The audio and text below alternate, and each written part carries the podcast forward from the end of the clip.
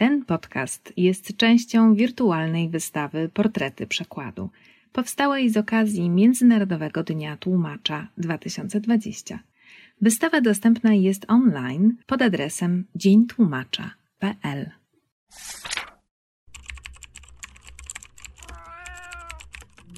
Na przykład podcast Stowarzyszenia Tłumaczy Literatury.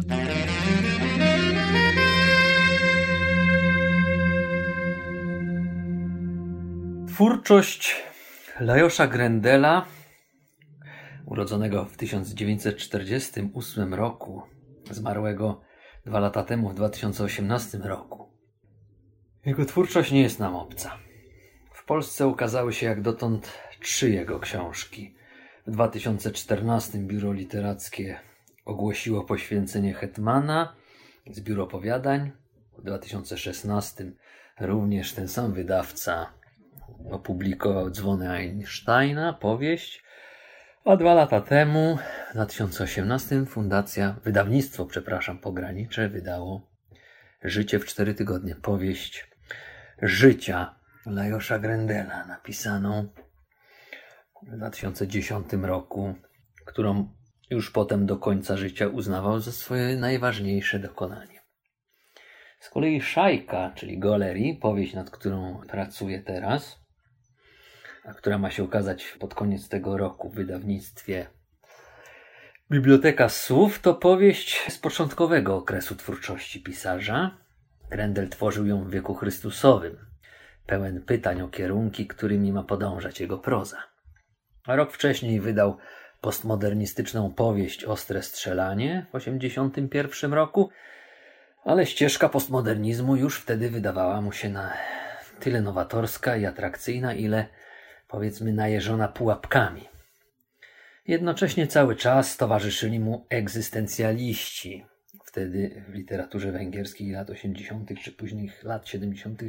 byli dość popularni. Głównie Kierkegaard z jego krytyką zinstytucjonalizowanych i sformalizowanych form życia zbiorowego, które zwalniają człowieka z bezpośredniej odpowiedzialności za swoje czyny. Akcja szajki toczy się na przestrzeni XX wieku po czechosłowackiej stronie słowacko-węgierskiego pogranicza. Jest to więc taka powieść należąca do osobnej kategorii powieści Jużnego Słowenska, tak? czy południowej Słowacji, a po węgiersku to by się, chociaż nie ma takiego terminu, by się nazywało Dél Slovakio i Regin, ale pewnie u nich to się nazywa, u Węgrów, Felvidejki Modior Regin, czyli węgierska powieść z akcją osadzoną na terenach górnych Węgier, dzisiejszej obecnej Słowacji. Zresztą jak zwykle, jak we wszystkich swoich utworach fikcyjnych, autor nastawia radary na prowincję, aby dowieść, że pozory mylą. Bo niby, jak chciał w słynnym eseju Europie Środkowej Józef Krautwor, taki czeski żyjący jeszcze teoretyk, jeden z teoretyków w tych latach 80. czy 70. Europy Środkowej. W Europie Środkowej wszystko ma być płaskie, wyrównane, podporządkowane powszechnej przeciętności. Ale jeśli przyjrzeć się z bliska, wychodzą różne cuda, czyli innymi słowy ładne kwiatki. W małomiasteczkowych dekoracjach kręcą się kobiety i mężczyźni.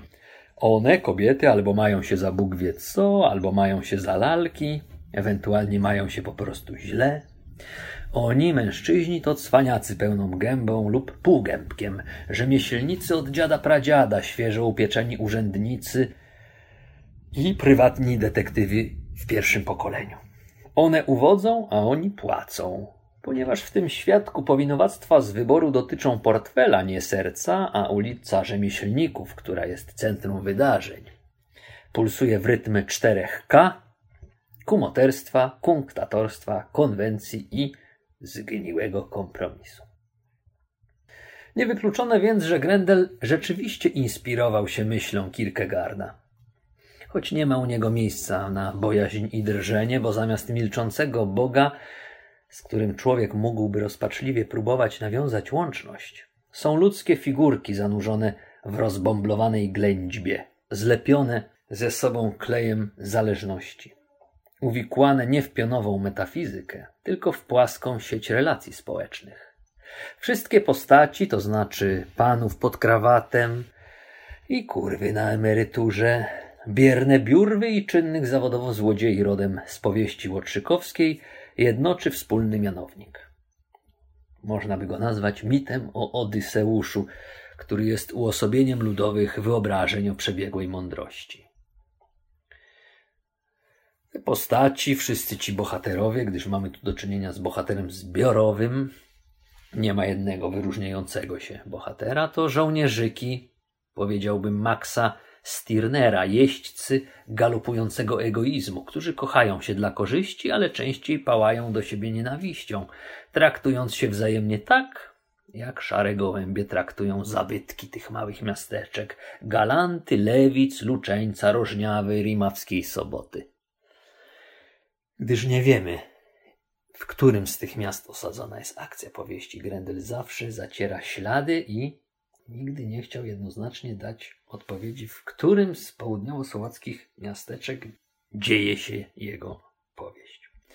A wymieniam je, te nazwy tych miasteczek, ponieważ Grendel osadził swoich bohaterów w realiach miasteczka, które łudząco przypomina te miejscowości, na co wskazuje już sam tytuł oryginału Galery, który wyjąwszy z niego samogłoski można odczytać jako skrót GLR.